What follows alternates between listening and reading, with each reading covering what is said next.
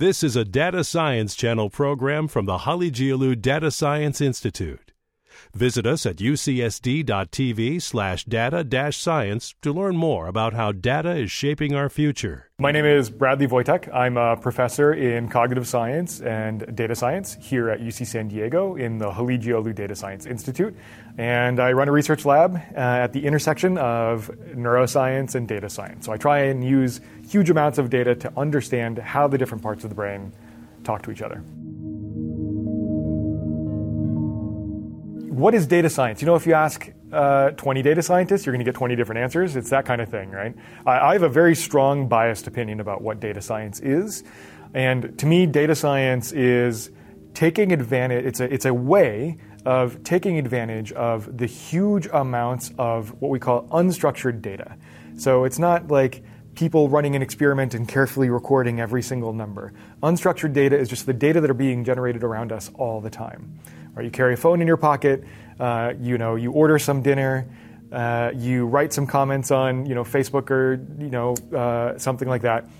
And that's information that can be leveraged by companies to usually sell you something, right? And so that unstructured data is just stuff that we create nonstop around us. On the science side, we create unstructured data all the time. And so for me, data science is taking all of these huge amounts of data that have been collected by tens of thousands of scientists all around the world across decades of research and bringing it all together in a way that allows us to make sense of the world around us. So data science, in short, is taking this huge amounts of data, figuring out a way of bringing it together to allow us to answer questions by using programming and mathematical and statistical models to understand the world. Data science is relevant now because of the amount of data that are being generated. The reason it has shown up in the world when it has is because computing is ubiquitous. It's everywhere, right? We've all got these phones and computers, and there's computers in everything, right? And once you have all of this digital information being generated, and it's cheap enough to store, once it's all sitting around, the next thing then is for people to say, hey, can we do something with all of this data? And so it's no accident that data science has risen at the same time as everybody having personal computers, everybody having smartphones, or nearly everybody, I should say, right, at least in some parts of the world, and social media and all of these things being arising at the same time. And that is why data science now exists, is because of the ubiquity of computing and social media and all of these kinds of similarly related technologies. Data science isn't just something that applies to people working in technology and in traditionally technological fields, right? For good or for ill, every domain is becoming increasingly technology-focused and based. Imagine, I'm sitting here in front of a camera right now. Imagine working in arts and film.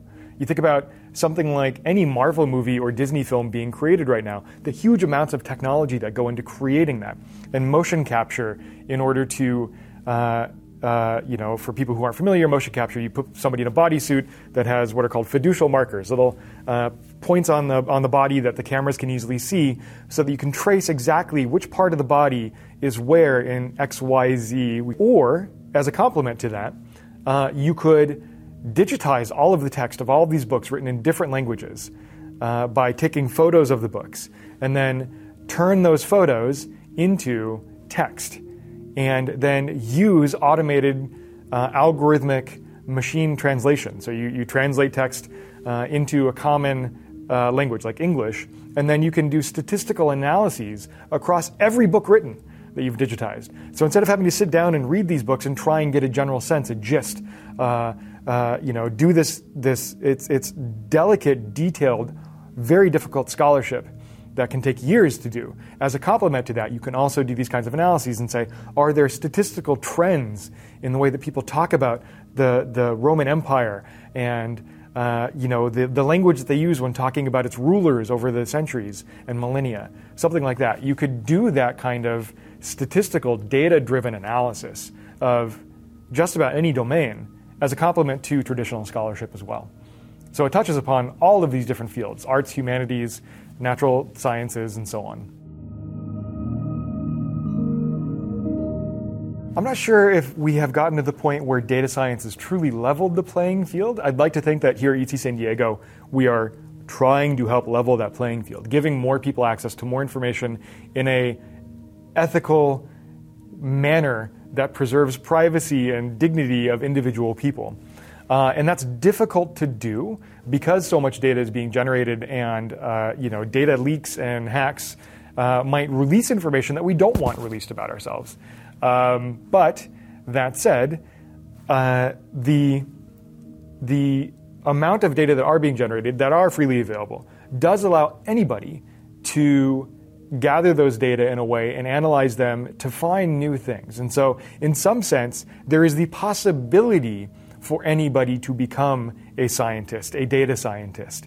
Now, whether or not that possibility is being realized yet is a different question. And so many of the efforts that we're doing here at UC San Diego and are trying to allow for people around the world to have that kind of access, for people to become scientists, to run interesting projects and be creative in the way that they think about using data to analyze questions that are important for either broader humanity or, at the local level, even during the coronavirus pandemic. We ran our graduation ceremony yesterday, and one of the awards for our undergraduate data science students who just graduated was somebody who would run a project leveraging data about coronavirus outbreaks on campus and in San Diego in general to try and build models to predict where new outbreaks might occur. And so you have these leveraging data to do important work at the local level to help individual people, right? And then you also have data science to leverage huge amounts of data to understand the worldwide spread of outbreaks and pandemics and things like that, right? So it truly is something that spans so many different domains and at so many different levels. There's a lot of opportunity to do good, and our job as professors is to try and make sure that we teach people, and hopefully teach them how to do good while being mindful of the possibility for, the dangers of so much data. I think one of the main barriers for people doing data science, well, one is time, right? We're all so busy, especially during the pandemic, right? The idea of trying to learn a new set of skills, if I'm not a data scientist getting paid to do it, the idea of trying to sit down, after I've gotten my kids, dinner made and, bathed and cleaned, and then I've got to, get them to bed, and then I'm going to use that last hour before I go to bed to try and learn something new. Time, I think, is a fundamental barrier. And people are overworked and stressed right now. And it's not a lack of access to information, I don't think, right? UC San Diego and many other universities have these online courses, free materials that are out there. When, the classes that we teach here in data science, a lot of the materials you can just access online. You can go right now and find them. So the ability is out there. The information, the ability to learn, the data if you want to run your own projects, all of that exists. I think the barrier is time, and also I think it's intimidating. For people who aren't, maybe they think they're not, you hear this all the time, I'm not a math person, right? And so the kinds of math and programming for a lot of people are very intimidating. And I think having an undergraduate curriculum at universities that demystifies data and data science and programming is important. We've argued that digital literacy should be a fundamental aspect of undergraduate general education, regardless of what your major degree is, right? If you are in the, computer sciences, natural sciences, or in the arts and humanities and social sciences, right? It seems like understanding what kinds of data we are generating and that are being generated in the world about us, and how those data are being used for us and potentially against us, is something that should be a fundamental aspect of everybody's education. And so I think just with time and familiarity, these data-driven approaches to understanding the world are going to become more common and less maybe scary to people. I'm genuinely very excited about seeing the kinds of creative things that people are able to do, or our students here are able to do with data, right? I begin Inevitably, when I'm teaching these classes and I say, what you should do is a project. Do a data-driven project. And then, of course, the natural response from students back to that is, well, how do I get started? What do I do? And, then it's a brainstorming process. And I'm excited about what comes out of these brainstorming ideas. I say, begin with something you care about, that you love, that you're interested in. Is it food, sports, politics, social justice, dance, music? Doesn't matter. Just start with something and pick something. Right? And so let's say it's food. How many recipe websites are out there that you could go to those websites, write some code to scrape the data out of those websites to find what ingredients are commonly used together? What are the most common ingredients used across different food types? Right? So you can start with something like food. I love food. I love cooking. Okay, what kind of data might exist about food out there? Recipe websites everywhere. And those recipe websites have ingredients, and they tell you the amounts, and they tell you what's in them. And once you have that, you can then say, show me what are the most common foods that exist across all food types. People have done this, right? And garlic is the universal food. Just about every culture on Earth, every kind of cuisine uses garlic. Garlic is the universal spice, right? And olive oil, also a very common thing. Tomatoes, a very common thing. And then what are the ingredients, what are the spices, what are the food types that are unique to different cultures that aren't commonly used? And now once you start to think about quantifying what seems unquantifiable, food, right? You can quantify what are the most unique ingredient combinations in different cultures. Now you can start to do statistical analyses and figure out ways of using data science to algorithmically generate potentially new recipes for you, right?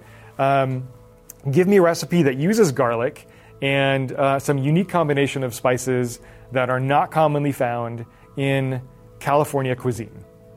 You could do that. You could write code to do that using openly available data right now.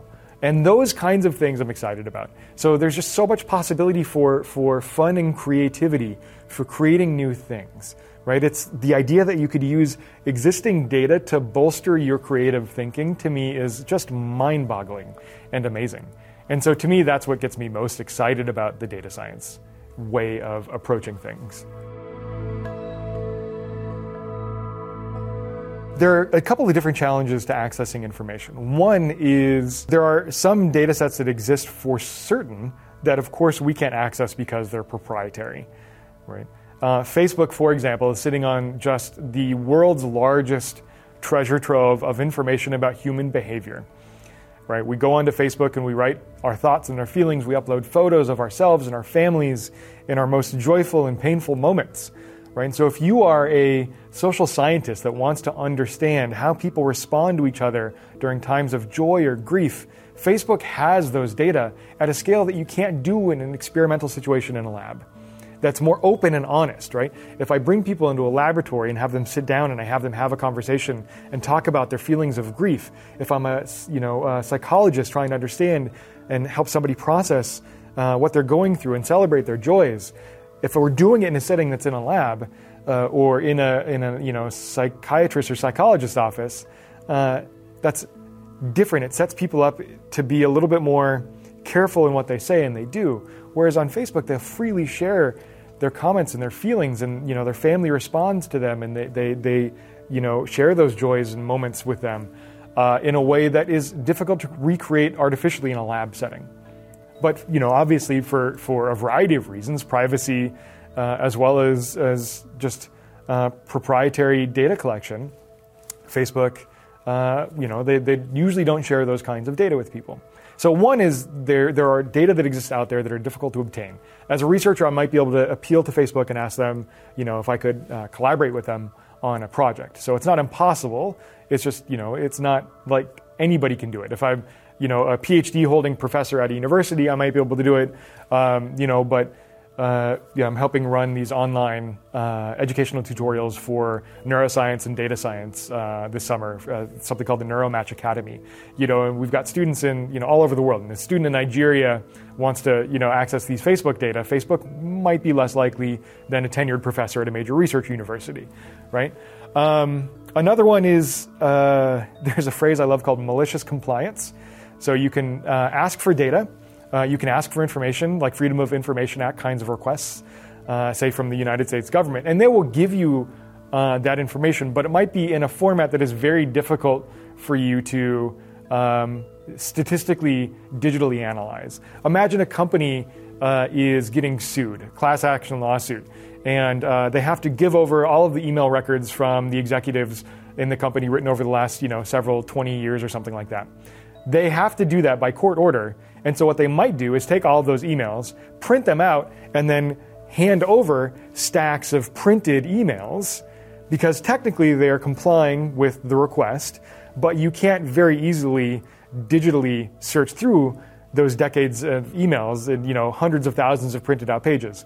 And so that's another sort of difficulty that can arise if you want to analyze data. And now, malicious compliance implies intent. It's malicious, right? But there's also just poor data practices where, their data exists, but it's very difficult for you as an individual person to collect and analyze, right? And so there are certain places like sports are very good at taking everything and giving statistical information about it, right? And so, if you watch baseball, the Padres in San Diego are doing very well right now, and somebody will come up to bat and they'll hit a home run, and you'll hear something like, oh, that's the first home run that's been hit on an opening day, during a rainy day game against an opponent in the National League East, and you're like, well, how?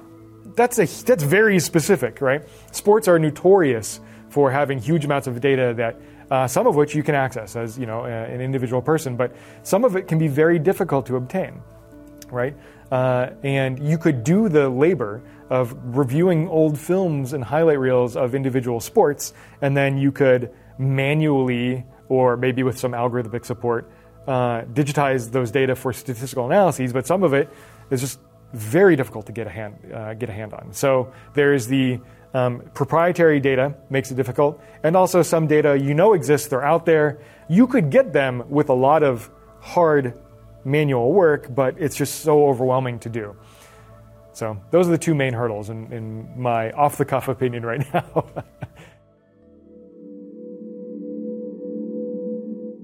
One way of approaching these challenges is by reaching out to people and seeing if they'd be willing to share data with us.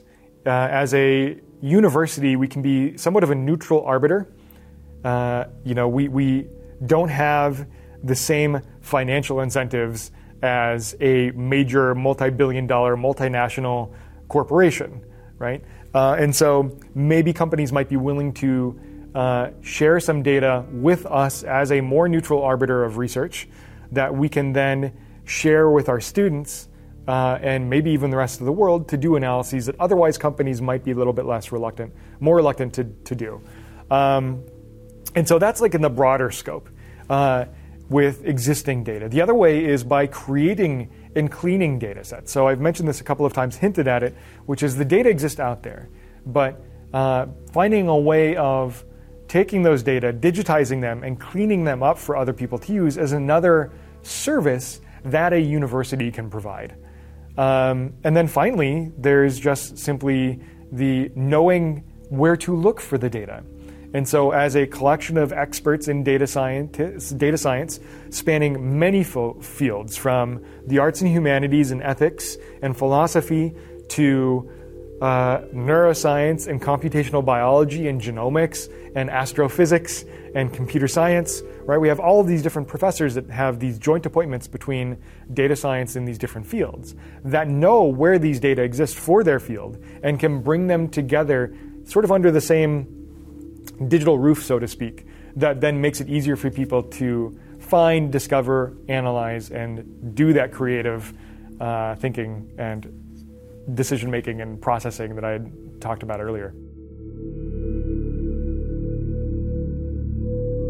My research lab wouldn't exist if it were not, at least in the same form, were it not for the huge amounts of publicly available data that have been made by researchers around the world.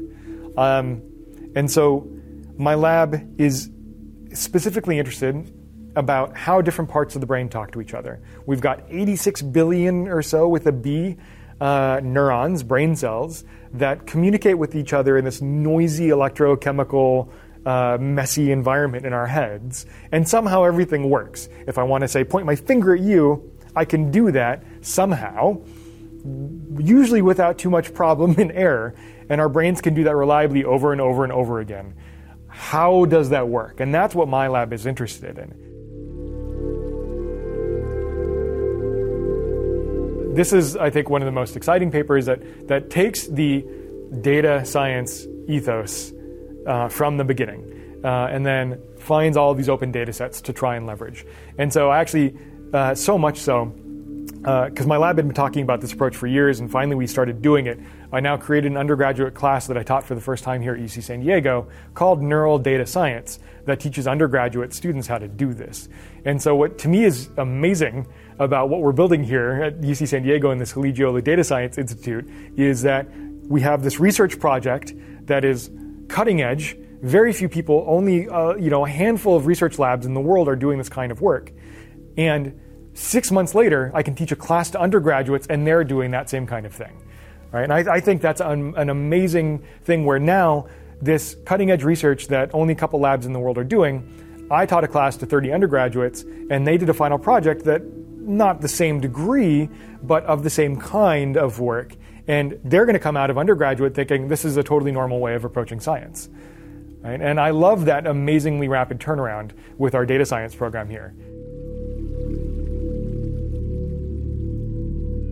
In order to be a good steward of data and data science, you have to be honest with yourself and with everyone else. Honest with yourself in admitting the limitations of approaches, purely data-driven approaches.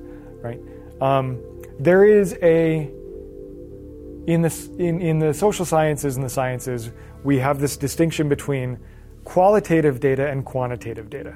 Quantitative data are, like I said, it's measuring the mass of water in a jar and how that might change over time with evaporation. Qualitative data would be interviewing somebody to see how did this policy, this law change, this event in the world impact your life. Now, I think what is going to happen is that as the data science ascendancy continues, the distinction between qualitative and quantitative data will begin to dissolve. Qualitative data are just data we haven't figured out how to quantify yet. If I can sit down and have an interview with you and a dozen other people about the impact that some legislative policy has on your life, and using my expertise, distill that information out in a way that I can say, here are the common threads, the narrative threads of how this is impacting people's lives. Why can't I create an algorithm that quantifies that? In theory, I should be able to. In order to be good stewards of data, you have to listen to the experts who are doing those kinds of interviews and work with them to figure out, am I doing this right? Don't just go into the room guns blazing saying, I got this because I know math, right? You have to say, let's listen to the people that are doing the work, and let's listen and hear and say, and accept their feedback. And if they say, you can't just turn this into an algorithm, I can push back and say, well, I think I can. Other people might already be doing so. So how can we ensure that if that is going to happen, how do we ensure that it's being done with you at the table as a non-data scientist to make sure that at least we are going in the right direction, and you are there to tell us when our algorithms go awry, when our data analyses are flawed, and when our conclusions seem to contradict your expertise, right? Because then that means we either need new data from different perspectives or new algorithms and ways of analyzing.